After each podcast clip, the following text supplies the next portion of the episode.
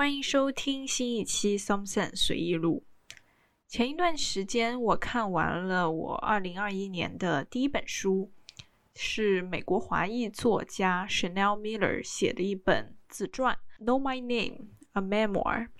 翻译成中文叫《知晓我姓名》。这本书是在二零一九年出版的，然后这两年也是引起了一番热议。这本书确实是一本非常非常震撼，就是能给人很多启发，是一本很有力量的书。它的整个语言风格是那种偏幽默的，但是呢，在这种幽默底下呢，又是那种非常深深的、绵长的、延续性的悲伤跟痛苦。这本书它讲的是 Chanel Miller 这个作家。他在二零一五年，他自己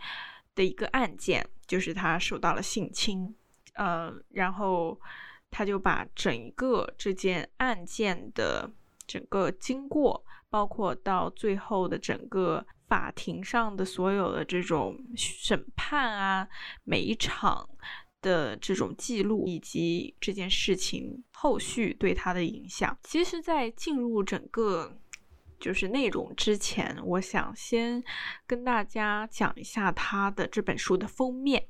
它的封面，如果你对这本书有了解，或者说你买了，或者说你看了，你应该记得这个封面，它是一个绿色、墨绿色的那种背景，然后在背景上面有一些金箔的一些像裂痕一样的线条。它的灵感源自于一种日本的艺术，它其实就是把。一些破碎掉的陶瓷，用金粉啊，就那种金箔那种粉去把它给修补好。然后他想，这个强调的是这些裂缝，而不是试图去把它们给遮起来，而是去让大家看到这些裂缝，以及这些裂缝。它是怎么从裂缝变成金的？所以我就觉得这个封面真的特别特别的有创意，就像这个事件这本书一样，这个作者一样，它是有裂缝的，它是被伤害的，它是破碎过的。但是他在重建的过程当中，他没有选择去掩盖自己的痛苦，或者说掩盖自己的破碎，但他选择去在破碎上面去把它。弄得非常的有价值，把它弄得非常的好看，所以这个就是这本书，我觉得它给人的第一个感觉就是我们怎么去纪念我们的这些伤痕，纪念我们的这些裂缝，怎么去面对，怎么去成长。那我就直接介绍一下这个作者吧，Chanel Miller，他的妈妈是中国人，然后爸爸是美国人，所以他是。中美混血，然后他妈妈的职业是一个作家，是一个中国的作家，然后他的爸爸是一个心理治疗师，一个 therapist。然后这个作者他是九二年出生，他的这个案件简单的来讲一下吧。这个案件发生的时间是在二零一五年的一月份，然后在二零一六年的六月份呢，这个犯人被。判了刑，发生在斯坦福的校园里面，所以可能因为他这个地点的原因，他也变得非常的有名，就是斯坦福的一个性侵案。这个罪犯他是呃斯坦福的一个学生，应该是大一的学生，他十九岁那一年。事情呢发生在斯坦福当天一个 party，一个 fraternity party。然后这个作家他跟 Stanford 是没有关系的，但是他是陪着他的妹妹，比他小两岁的妹妹，跟他妹妹的朋友一起去的这个 party。然后在 party 上，就是他喝了很多酒，在外面被这个犯人叫呃 Brock Turner 这个人，被他用手指进行了一个性侵。在第二天的凌晨早上的时候。被两个瑞典人发现了这个男的在做这件事情，被这两个瑞典人给抓住了。然后这个 Turner 这个犯人他逃了，然后但是这两个瑞典人还是把他给抓住了，然后交给了警方。整个性侵的过程当中，这个受害者 Chanel Miller 他都是处于一种意识不清醒，就是昏倒的那种状态，就是非常非常的酒醉。然后他醒来的时候就在了医院里，他那当时根本不知道发生了什么，然后就发现有警官站在旁边，然后。那些医护人员就要去取他的什么样本啊？就当时他已经知道，就感觉好像发生了什么，但他自己也完全不知道发生了什么的那个状态。这个案件就正式开始了，就是整个这个审判的过程。但是整个过程时间非常的长。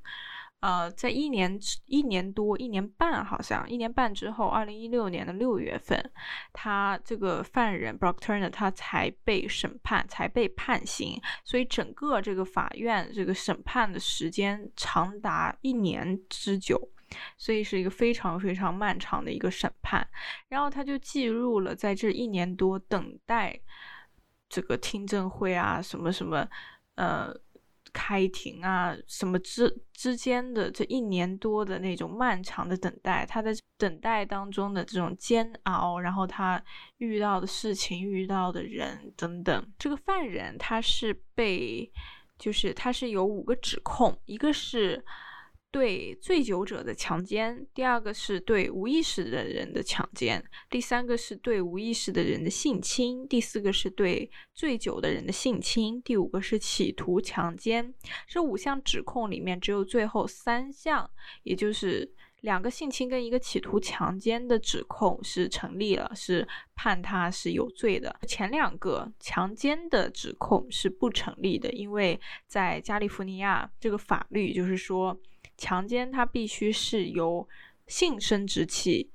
进行侵入的，这才叫强奸。但是在这这个案件当中，这个犯人他是用的是手指，没有用他的性生殖器，所以呢，他的强奸是不成立的。所以这也是 California 它的这个法律上面的一个非常大的漏洞。在这个案件结束之后呢，也是。呃，有非常多的这种要改这个法律，对这个强奸犯的容忍度把它给降低，所以呢，这件这个案件呢也是非常非常的有影响力，以至于呃，最后呢，这个法律也是在他的这个。案件的基础上进行了一些修正。他这本书里面真的有非常非常多非常有力量的句子，我非常非常想分享给大家。因为这本书确实我在看的时候，就是几度是那种眼睛里噙着泪水的那种状态。首先是这个案件真的是非常的让人揪心，然后再是它的整个语言真的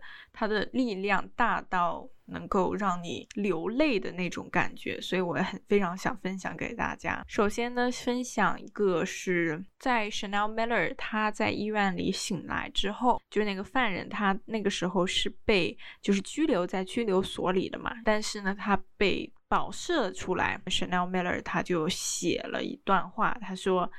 I didn't know that money could make the cell door swing open.” I didn't know that if a woman was drunk when the violence occurred, she wouldn't be taken seriously. I didn't know that if he was drunk when the violence occurred, people would offer him sympathy. I didn't know that my loss of memory would become his opportunity. I didn't know that being a victim was synonymous with not being believed. 所以这这段话是相当于给了读者一个预告吧，就是之后会发生什么。确实，钱是可以把它保释出来的。然后，当一个受害者在性侵案当中，他是处于无意识状态的时候，他是会被人批判的。但是呢，这个加害者是处于同等情况的时候，人们是会给他同情的。所以，这就是非常非常的悖论的、非常矛盾的一个东西。我们为什么对受害者？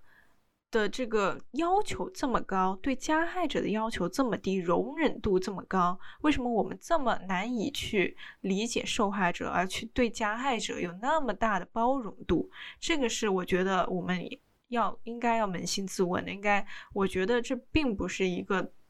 个案或者一个特例，我觉得这是一个社会的常态。所以，我觉得这些话。他不懂的这些，他无法理解的这一些事实，其实就是我们所有人加在女性身上，或者说加在性侵受害者身上的一些他难以去理解的一些东西。然后他又说了，嗯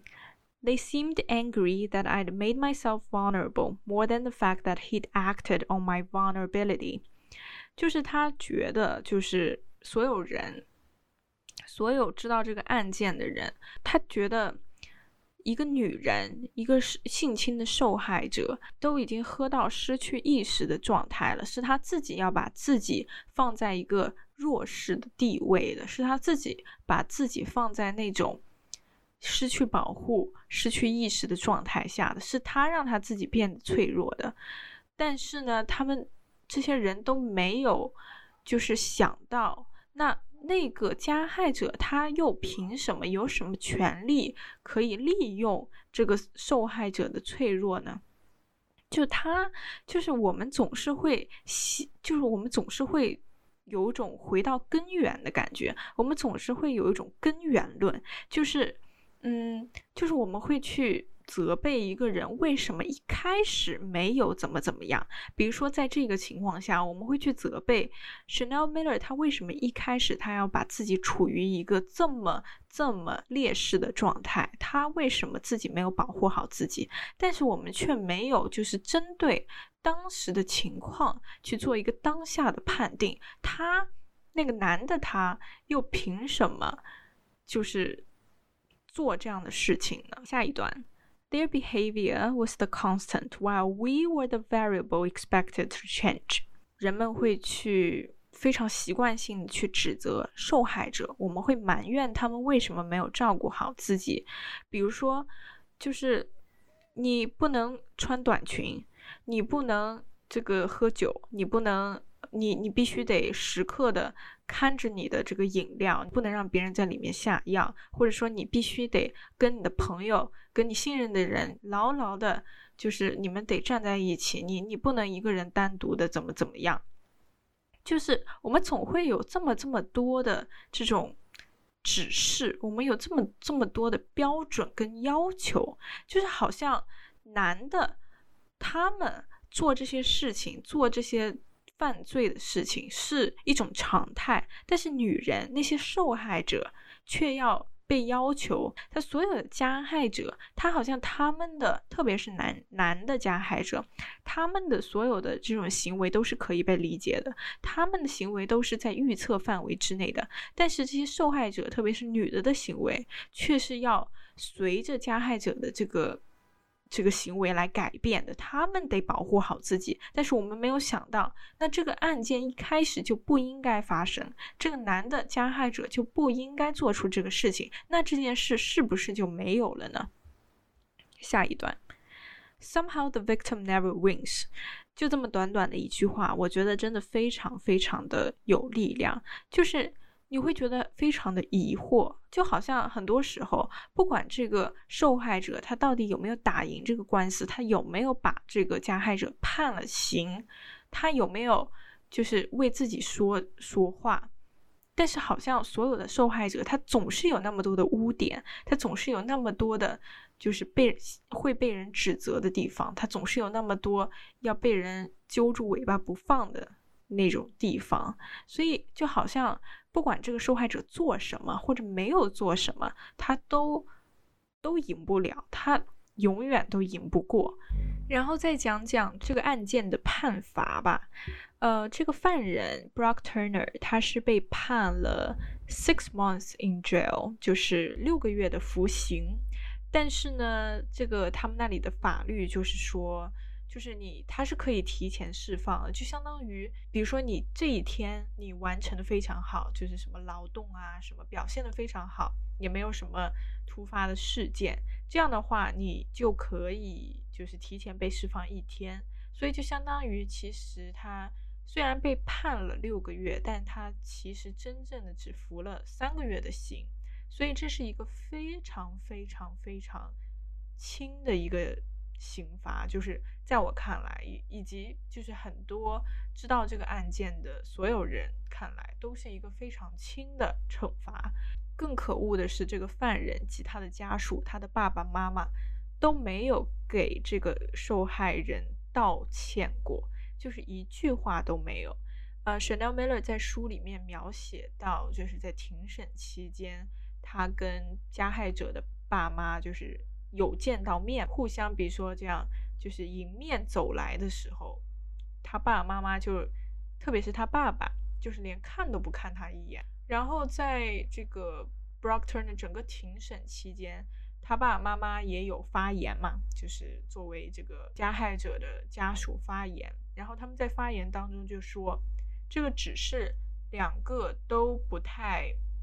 成熟的人的一个不理智的行为，他们做了一个不正确的决定。但是让我儿子，也就是这个加害人付出的代价太大了。他说，就是一个二十分钟的行为，却让我孩子就是，比如说葬送了他的未来啊，葬送了他的事业。然后这个时候就要给大家讲一下这个 Brock Turner 这个人了，他是 Stanford 的学生。然后他是一个非常厉害的一个游泳的运动员，他是真的是那种运动员的运动员。然后他也是因为这个运动员的这个身份，包括他以前得的很多奖项啊，然后才被 Stanford 录取的，就相当于我们说的特长生吧。但是他游泳真的很厉害，他是就是好像计划是要去参加那个奥运会的，他身上有很多这种光环，这种。title，然后所有的网友啊知道这个事件的时候，就是他们对这个男的，就是会有这种同情心吧，我也不知道为什么，就可能觉得他其实是一个很优秀的人，然后他们就觉得这么优秀的人是不会做这种事情的，肯定是这个受害者这个女的在那里胡说八道或者怎么样，因为在这个。这个事件被曝光的时候，Chanel Miller 他作为受害者，他是不会被曝光他的真实姓名的。这个是就是他的受害者的身份是会被完全的保密的，呃，媒体也是不会把他曝光出去的。然后他呢，当时就是自己取了一个这种呃匿名的这种名字吧，叫 Emily Doe。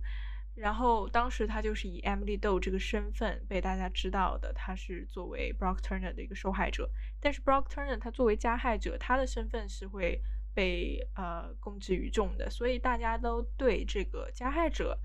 非常的了解，然后也知道他的很多过去的一些呃光环。但是对于这个受害者，大家不知道，所以就对他就有一种莫名其妙的这种疏离感，这种冷漠感。所以就是，我也觉得，就是名字这是一个非常重要的事情。就像这本书的呃书名《Know My Name》，知晓我姓名，就是姓名这个东西对一个人来说真的太重要了。我觉得它是一种对你身份的一种象征代表，就是它代表了你过去的所有事情，代表了你这个人是谁，你做过什么，是一个怎么样的人。所以当我们在不知道一个人的真实姓名，而是只知道他的化名的时候，就好像我们人们就会对这个人有一种，就是一种不了解的陌生感，所以我们就会好像就是天然的会对他就会有一种敌意。但我们会去对我们熟悉的、有名字的，然后能够查到他历史的人，然后再是这个人又刚好他之前是一个非常。相当于非常 bright 的一个年轻人，所以就可能更会受到人们的这种同情。刚才说到的他爸爸妈妈的那一番话，然后我就觉得他们好像就是一直抓着这个点，好像在责怪说为什么这个受害者要把两个人的错放到了一个人身上，然后让他儿子来承担。但是我真的觉得就很不可理喻，就是你作为一个。你教育上面失职的一个父亲，一个母亲，在你儿子犯下如此难以理解的一个这个这个罪的时候，你却选择了去指责加害者，指责他为什么没有承担起他的那一份责任，而是把所有责任都推到了他儿子的身上，就真的是你你道歉不道歉就算了，对吧？但是你却还在为你儿子找借口，还在为他辩护，好像一直在保护他，让他不要面对他犯下的错，不要让他面对这个真相一样。所以我真的觉得这个家庭教育太失败了，真的是那一段话真的是让人看着真的很气愤。然后再讲一下这个这个法官吧，因为这个法官他只给这个加害者判了六个月，然后真实的是三个月嘛，然后就当时就激起了民愤，大家都觉得这个判罚太不公平了，就是就是给这个受给这个受害者没有交代，然后给这个加害者又感觉就很轻轻松松的就出来了，所以呢，这些民众这些。就是对这个法官的判罚不满的这些民众，他们就发起了一个投票，然后他们在二零一八年就把这个法官给把他撤职了，把他这个法官给撤掉了。然后这个法官后来也是就是对这个媒体啊采访的时候，他就说，就是他没有觉得这件事情竟然会造成这么大的轰动，然后会。让大家觉得这么不公平，这么愤怒，所以这个也是他后来在被 撤职，被在民众的这个民愤下被撤职后，他的一个他想说的话。然后还有一个相当于一个结果的事情吧，就是 Stanford 斯坦福大学，他在这个事件之后，其实并没有给 Chanel Miller 任何的任何程度上的心理辅导，或者说。关心、帮助等等，就是因为这件事情是发生在 Stanford 的校园，然后这个学生又是 Stanford 的学生。虽然 Chanel 他本身他不是 Stanford 的学生，但是所有其他的元素都是跟 Stanford 紧密相连的。但是他在事件之后没有收到一句就来自 Stanford 的一种关心、一种问候，或者说给他一个交代，比如说，嗯，我们学校会对学生在这一方面进行更。呃，加更加强他们的教育啊，然后提醒大家呀，然后给大家一个警示等等，就一句话都没有。然后在这个事件发生的这个嗯这个位置啊，它这个这个地点，它是一个有一个草坪嘛，然后 Stanford 就想在这个草坪上面立一个那种纪念牌一样的东西，然后他们就想让 Chanel 在这个牌上面就写点话。啊，然后提醒一下大家，就是他 Chanel 想告诉 Stanford 学生的一句话，然后 Chanel 就写了很多，就是比如说他想告诉大家说 It's not okay，然后嗯，然后就是说这里发生的事情是非常残忍、非常黑暗的，就是 Chanel 把自己心里想说的一些话呢就写出来了，但是 Stanford 斯坦福方面就是说他写的这些话都太。压抑了，就是不够正能量，然后就想让他改掉，然后改了好几版，Stanford 都不太满意。但是 Chanel 他说这就是我想写的，如果你觉得呃不好的话，那我们就干脆不要这个牌了。然后 Stanford 呢还是就是还是想要这个牌嘛，然后 Stanford 就给了很多呃给了很多这种。这种建议就是让让 Chanel 在里面选一些话嘛，要向上啊，要不要不开心这样子。但 Chanel 他就说，就是说，我想告诉大家的是，It's okay not to be okay。就他想说的是，这件事情它本身是非常痛苦的，我们不应该去把它给掩盖掉，我们应该去面对自己受过的伤痛。所以这个我觉得是 Chanel 他想告诉其他人的话。然后再讲一下，他在整个等待庭审的过程当中，这个一年多，他其实他是非常非常的痛苦的。他每一天他都很难睡着觉，因为他呃发生这件案件的，他被性侵的这个时候是他无意识的状态。然后呢，一个人睡觉的时候是无意识的嘛，所以他就很害怕让自己睡着，就是在晚上的时候他就会。一直睡不着觉，因为他不想让自己处于无意识的状态，因为他觉得那样是没有安全感的，所以他晚上就是几乎都不睡觉，然后可能白天就精神状态很差。他就一直就是找不到自己想做的事情，因为整个等待庭审的过程，他要经常跑法院嘛，然后经常要等待被叫去法院，所以他辞掉了他自己的喜欢的工作，他整个精神状态都非常糟糕，然后他又要忍受这个所有网友啊对他的这种嗯没有根据的不真实的这种评判，然后又要一直回忆起。当时的这种种的事情，因为整个庭审他是需要整理他的材料的嘛，他作为一个受害者，他要一遍一遍的去回忆当时他经历过的所有事情，所以可想而知，这是一个非常非常难熬的痛苦的经历。然后他在这这个整个过程当中，他可能就更对这种社会上的所有男男性跟女性之间的交流，整个 interaction 的部分，他就会更加的警惕，更关注这样的事情。他搬到另外一个城市去读一个应该是那种 summer school 一样的东西，然后在那个地方呢，他的他就跟别人合租，然后他在网上买了一点家具，想就是装装修一下，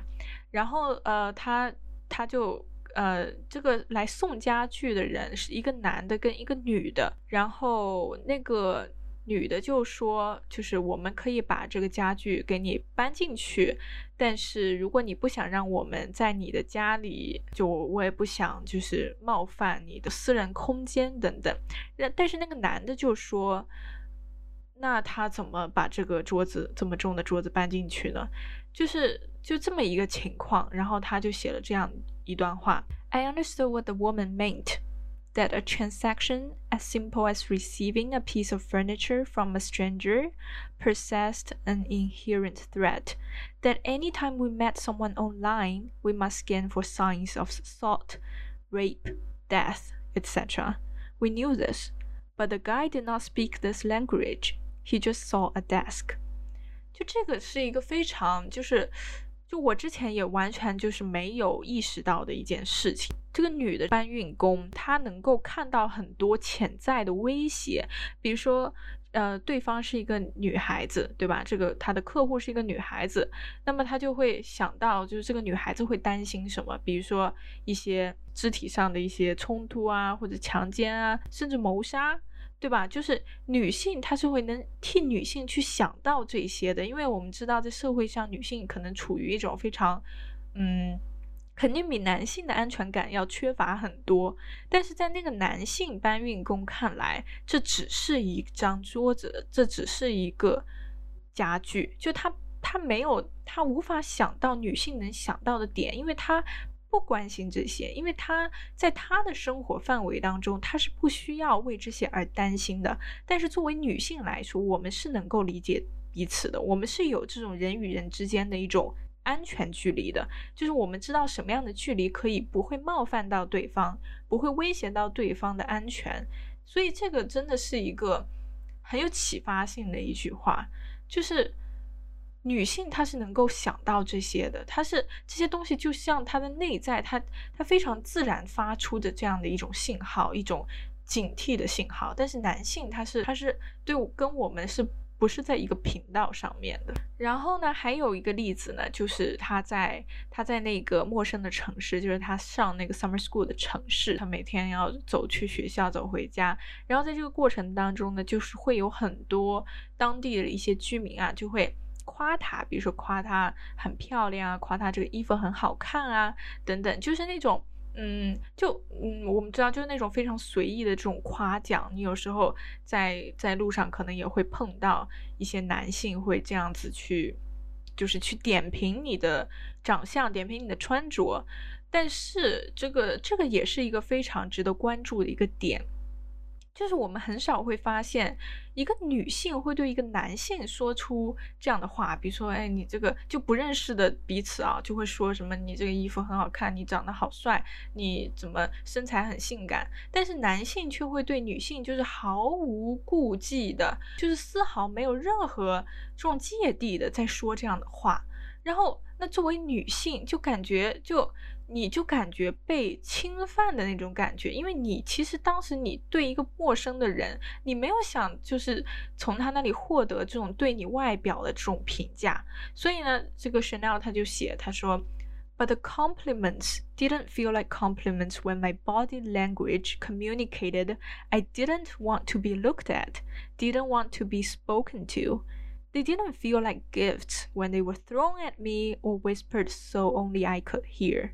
虽然可能这些男性并没有什么恶意，可能当下他只是想要夸他能看到的一些好看的东西，但是就是他没有去想到我的这一个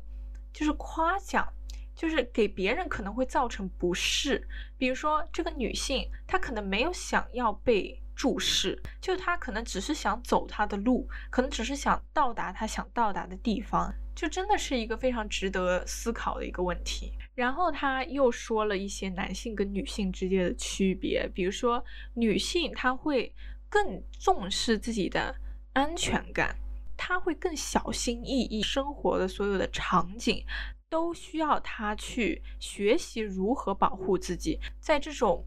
小心翼翼的这种成长环境当中长大的，她从小她被教导的就是你应该。做这些、这些、这些去保护你自己，要不然你就会遭遇危险。比如说，他这里写了一段话，他说：“Women are raised to work with dexterity, to keep their nimble fingers ready, their minds alert. It is her job to know how to handle the stream of bombs, how to kindly decline giving her number, how to move a hand from the button of her jeans to turn down a drink.” 就是女人，她要一直就是保持她的这个整个身体非常的灵敏，就是她必须要对所有的危险做出时刻的这个正确的反应。当男性就是问她电话号码的时候，她要懂得如何委婉的拒绝；当男性要对她有一些不恰当、不适合的肢体接触的时候，她要学会怎么去去去拒绝他，总是要学会怎么去，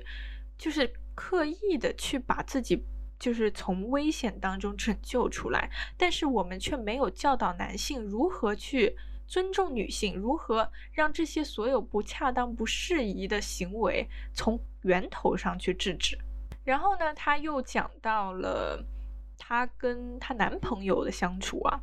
她男朋友其实在整个案件整个过程当中，就是她男朋友当时是不在场的，她也是之后才知道这件事情。但是她男朋友一直非常的支持她，非常的 supportive，非常的 caring。她也非常感谢她男朋友的所有的付出，因为她其实，在整个这个过程当中，Chanel 她是脾气非常暴躁的，就是她，因为她受到的种种压力，她整个心灵创伤，然后再加上她要一遍一遍的去回想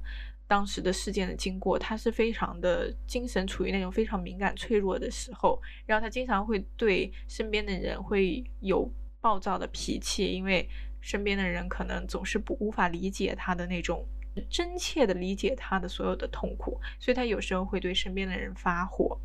然后，嗯，但是总体来说，她男朋友还是一个非常非常好的人，然后也很爱她。Chanel 她在整个这个 summer school 的过程当中，她男朋友也是不在的，她在另外一个城市读研究生吧，应该是。然后，呃，她就，但但有一天，她男朋友就来这个城市找她，陪着她一起上学，然后回来，就是她就不用一个人单独的走，因为她单独的走的时候，她会遇到很多这种，这种男性，就是比如说，就是调戏一下她呀，然后就说一些那种话呀，或者说要不要上我车呀，就之类的这种非常这种随意的邀请。但是她跟她男朋友走路的时候，就她就会发现，就是身边的这种男性，在以往可能会就是突然上来搭讪的这种男性，他突然就是不来了，就是好像就是就因为看到她身边有男人嘛，有男朋友，所以那些男的就就不敢来了嘛。然后他就说，Men had lines other men didn't cross, an unspoken respected space. 就他说，男性之间他是会有这种底线的，就是男性之间他是有这种不用说出来就知道的这种这种规则。就比如说，一个男性跟一个女性走在一起，我们就会你自然的认为，就是这个女性就属于这个男性，就是别的男性是接近不了的。那么这些男性就会自然而然的就不去搭讪。所以这个也是男性跟女性之间的一个区别，就是一个独自在走路的一个女性，这些男性就会觉得这个女性是 free 的，就是就是可以靠近的，他是没有任何保护的，就是他无法保护自己，他也没有任何人来保护他，所以这些男性会选择去跨越。女性的底线就好像女性是没有底线的，但是当这个女性跟一个男性走在一起的时候，他们就会对这种隐形的男性的底线会望而却步。然后还是讲到了，就是他被男性啊搭讪啊调戏啊，就是那种陌生的男性，然后他就说，How much was I expected to take to absorb and ignore while they yelled and clicked their tongues so freely? with no fear of being confronted。就他觉得就是为什么他们能够做的这么的，就是好像这么的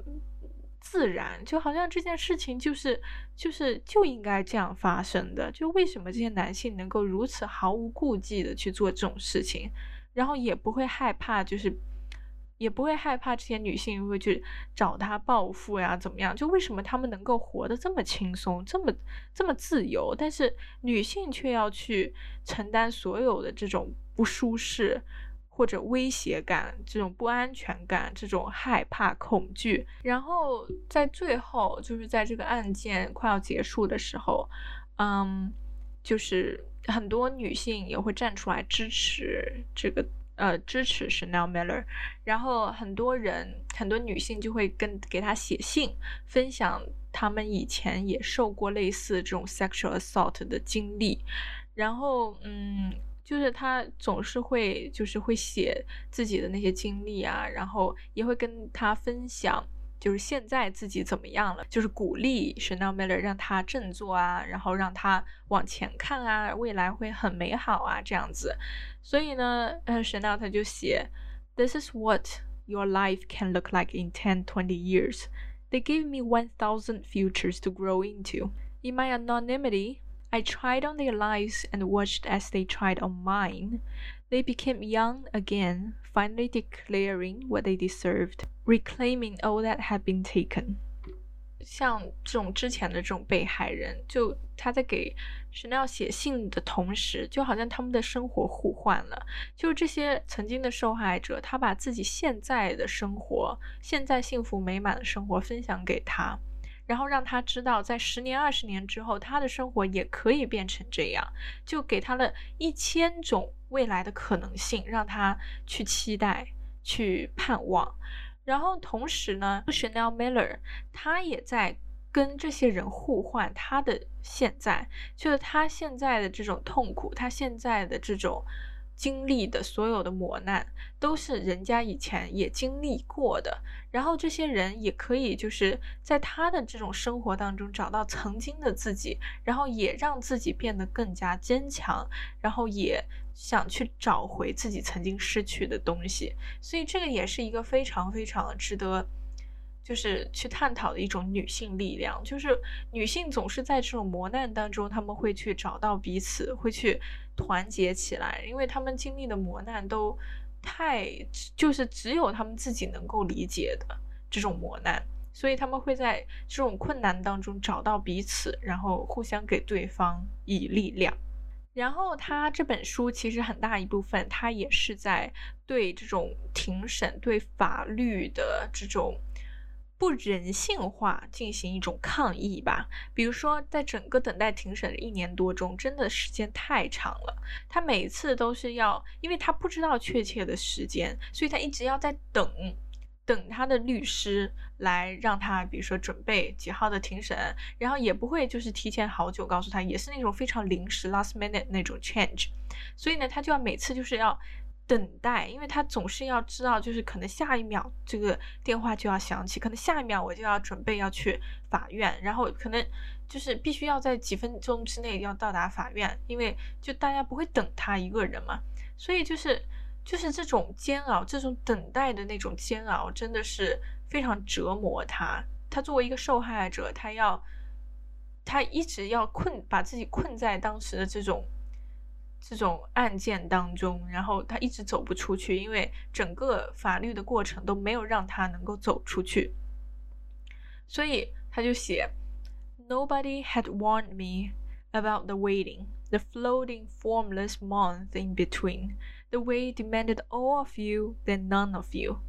有时候你要，就是他需要你全神贯注，你的百分之两百的精力在这个准备庭审当中。有时候他又。你一秒钟都不用出现，就是他好像就是不会替你着想，就是不会去站在你的角度，你作为受害者的角度去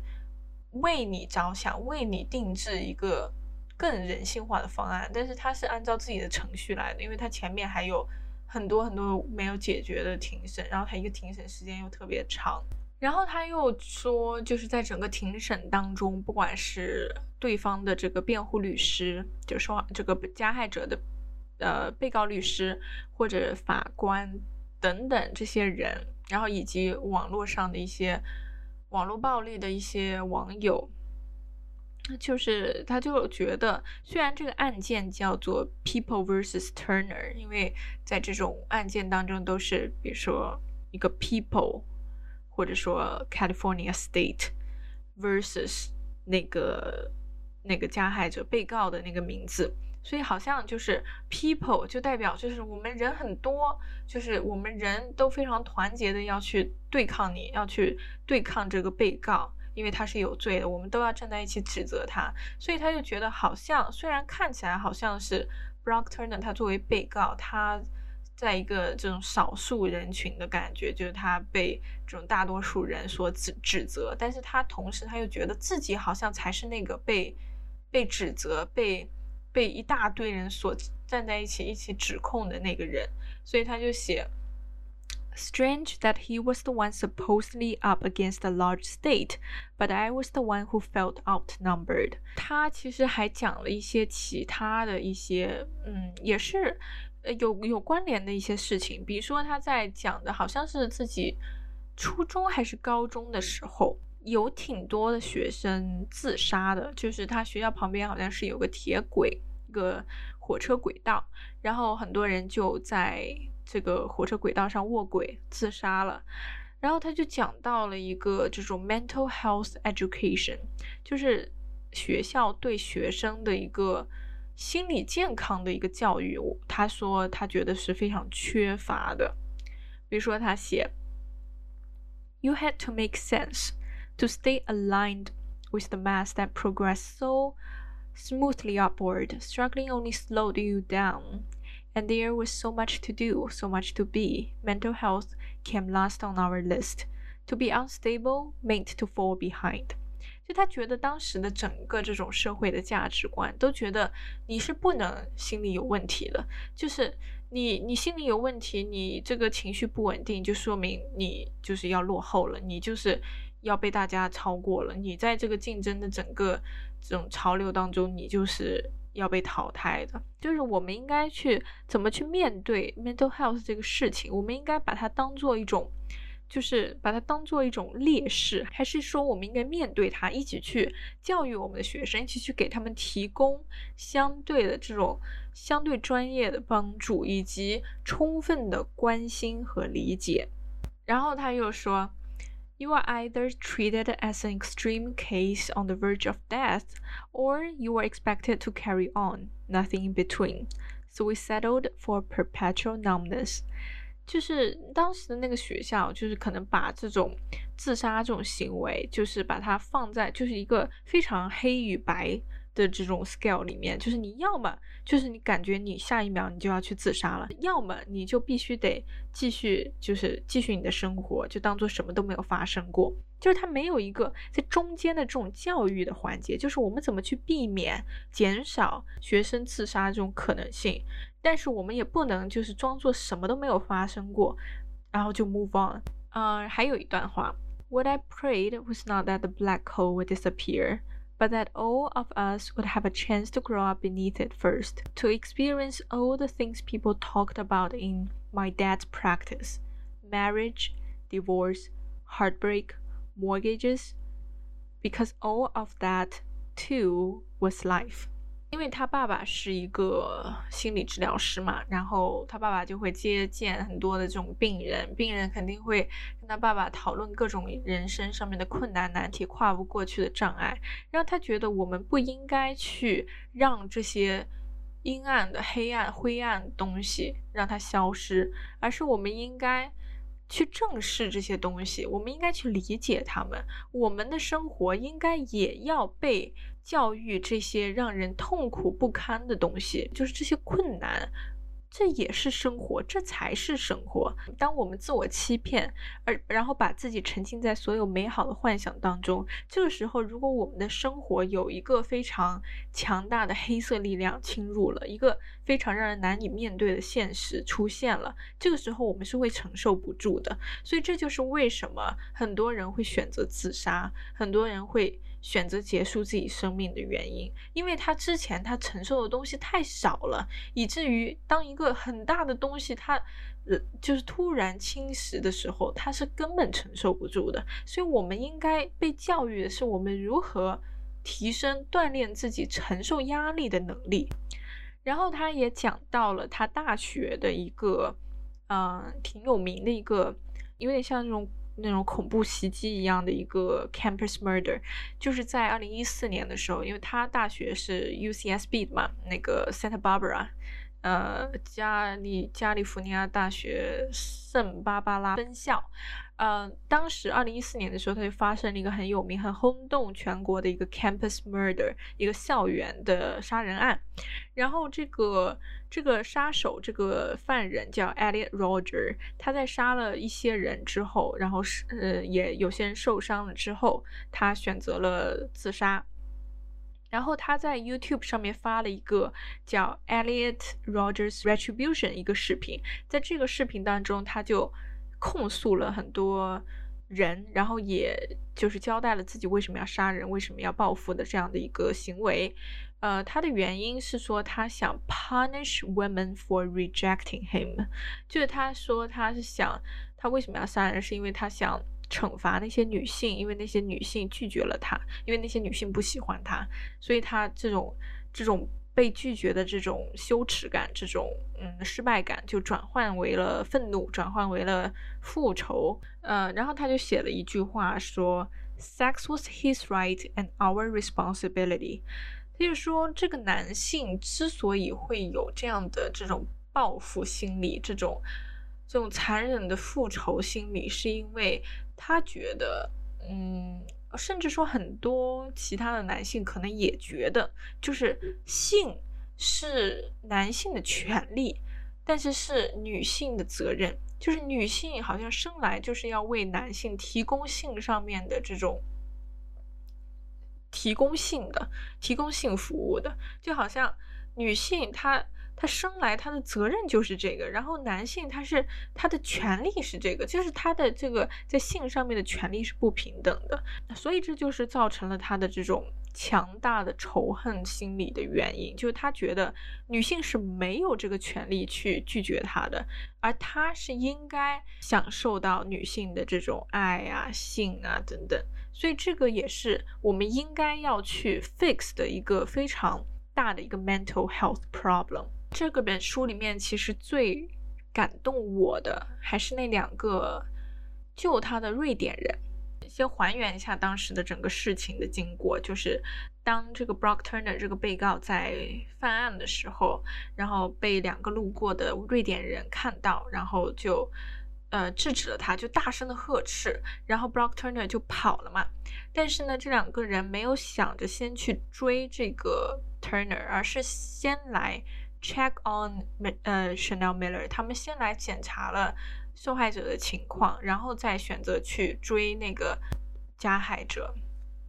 嗯，然后就把他给制服了，然后就质问他你刚才在做什么，然后这是不对的，然后就把他给交给了警方。所以 Chanel 他在这里写的就是说，我们说的男子气概，就经常他是会被。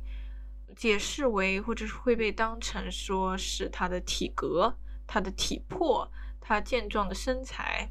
但是呢，他就说那个一开始跪下来查看我情况的那个动作，那一跪非常有力量的那种力量，跟我们说的体格、体魄，跟他的这个这个，比如说他的这种力量感是一模一样的，就是。这个男子气概应该是要被发现，在男性展示出他脆弱一面的那个那个过程的，而不是只是看他有没有强壮的体魄的。呃，瑞典人他也也出庭了嘛，但是他出庭跟 Chanel Miller 他是没有没有看到，他是不同不同的庭审。然后这两个瑞典人他就在讲他当时看到的所有的场景，然后他讲着讲着就哭了，因为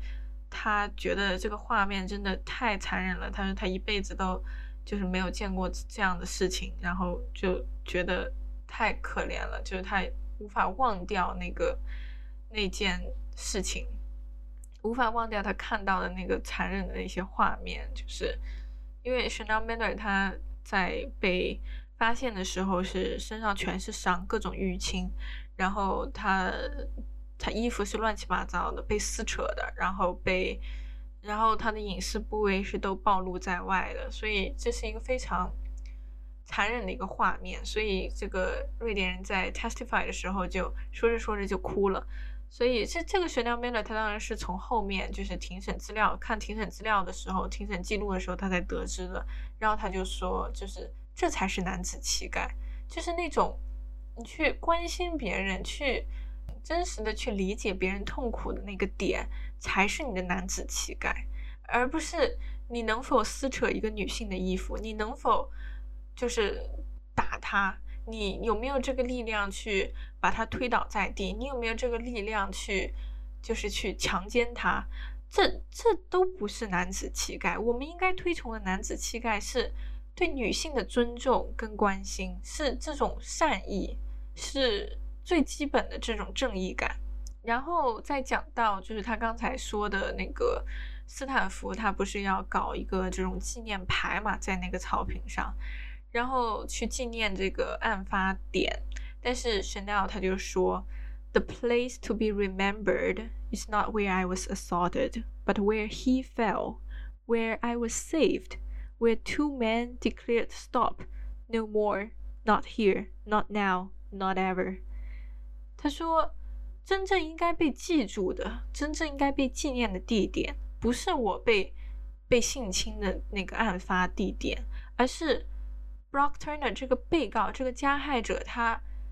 被制服，他摔倒，我被救的时候，我被救的那个地点，是两个男人他。对这个被告说：“停下，不能再做了。不是现在，不是这里，永远都不能做。”就是他想说的是，这个纪念的地点应该是正义出现的时候，就是是善良出现的时候，是有人能够站出来，知道什么是对的，什么是错的的时候。然后再讲一下一些，嗯，里面也提到的一些 sex ed，就是一些性教育吧，sex education。呃，一个非常让我震撼的一句话就是 My DA would later tell me women aren't preferred on juries of rape cases because they are likely to resist empathizing with the victim, insisting there must be something wrong with her because that would never happen to me. I thought of mothers who had commented, My daughters would never, which made me sad because comments like that did not make her daughter any safer, just ensure that if the daughter was raped, She likely have one less person to go to. 在这种强奸案或者性侵案的这种陪审团，因为呃，这个裁定啊，这个有罪无罪的裁定是由陪审团决定的，必须要一致认为他有罪，他才有罪。呃，然后他就说，就是在这种强奸性侵案的陪审团。中的成员是很少会是安排女性来参加，就是来担任这个责任，因为他说大部分女性的陪审团，他会他会刻意的阻止自己去与这个受害者共情，因为这些女性会告诉自己说，这个女的肯定有问题，就是这个受害者肯定有问题，因为这件事情这种强奸性侵案永远都不会发生在我身上，所以这个女的肯定有问题。就是怎么说呢？就是他会觉得这件事情，因为他永远不会发生在我身上，因为可能我身上没有发生过这件事情，所以我就会觉得，当这件事情发生了，那这个受害者一定是有问题的。所以这个也是一个很值得被思考、很有问题的一个一个想法。然后这也是让我非常震惊的一件事情，因为我之前不知道这个，然后我就认为说，呃，这个这个性侵强奸案的陪审团应该应该更多的应该是女性，因为女性会去对女性产生共情，因为女性能够知道女性经历的痛苦，呃，能够理解她的痛苦，能够与受害者产生共情，然后去。把加害者可能会更可能的去判他有罪，但是没想到这个事情完全的相反了，所以真的是让我非常的震惊。然后呢，他又讲到，就是有些母亲会在这个他的这些新闻底下留言说：“我的女儿永远都不会像你这样子被性侵、被强奸。”这个其实是一个很让人心寒的一个评论，因为。他这样的评论，他这样这么自信的这样的一句话，说他女儿永远都不会被发生这样的事情，是不会让他的女儿变得安全的，是不会让他的女儿远离危险的，而是反而会让他女儿，当如果有一天真的发生在他女儿身上的时候，他女儿会少一个能够倾诉的对象，就是因为他知道他的妈妈永远都不会相信自己。会被性侵，永远都不会相信自己会让自己处于一个危险的状态。他觉得，当他如果发生这个事情，他妈妈反而会去责怪他，因为他妈妈无法理解他为什么会让自己处于不安全的境地。他妈妈会去责怪他，会去怀疑他，会去对他失望。所以这个女儿，她会没有这个自信去倾诉，他去告诉他妈妈，她被伤害了，这就。那就他就少了一个能够告知实情的对象，所以这个是一个非常可悲的事情。为什么当母亲在教育自己女儿的时候，就是要如此自信的坚称自己的女儿永远都不会被侵犯呢？因为这个事情它不是一个特例，它不是因为受害者做了什么事情，然后导致这个这个残忍的事情发生了。这个事情是应该是会发生在任何人身上的，不管是男性还是女性。会发生在任何人身上的事情，我们为什么要如此坚定的认为它一定不会发生在我们身边呢？这个是这本书给我的一个很大的一个冲击，就是它整本书它就一直在给我很大的震撼、很大的冲击，就是非常的 overwhelming。然后，嗯，就是他在整个事件当中，他一直是用他的化名 Emily Doe 作为这个事件的主角。然后他之所以站出来写这本书，然后以及他的书名就叫 Know My Name，以及他的真名 Chanel Miller，在这个作者的整个信息上面的时候，就他想说的是，我也是一个人，就是我也有我自己的身份，我有自己的故事，就是我不能再作为一个匿名的人物去被大家讨论，而是我真的存在过，我真的有我自己说的话的力量，所以他想。告诉大家的是，我们应该去尊重每一个受害者。Chanel Miller，他作为一个其中的一个人，他把他的力量带给了我们。最后一句话送给大家：We fight because we pray we'll be the last ones to feel this kind of pain。受害者经常会被大家认为说他是要报仇，他是做这些事情，比如说写书啊、控诉啊，然后就是为了去报复那个。加害他痛苦的那个人。但是，之所以女性或者说受害者要站出来捍卫自己的权利，是因为他们祈祷他们是最后感受这种痛苦的人。感谢收听这一期的《Some Sense 随意录》，我们下期见。Some Sense。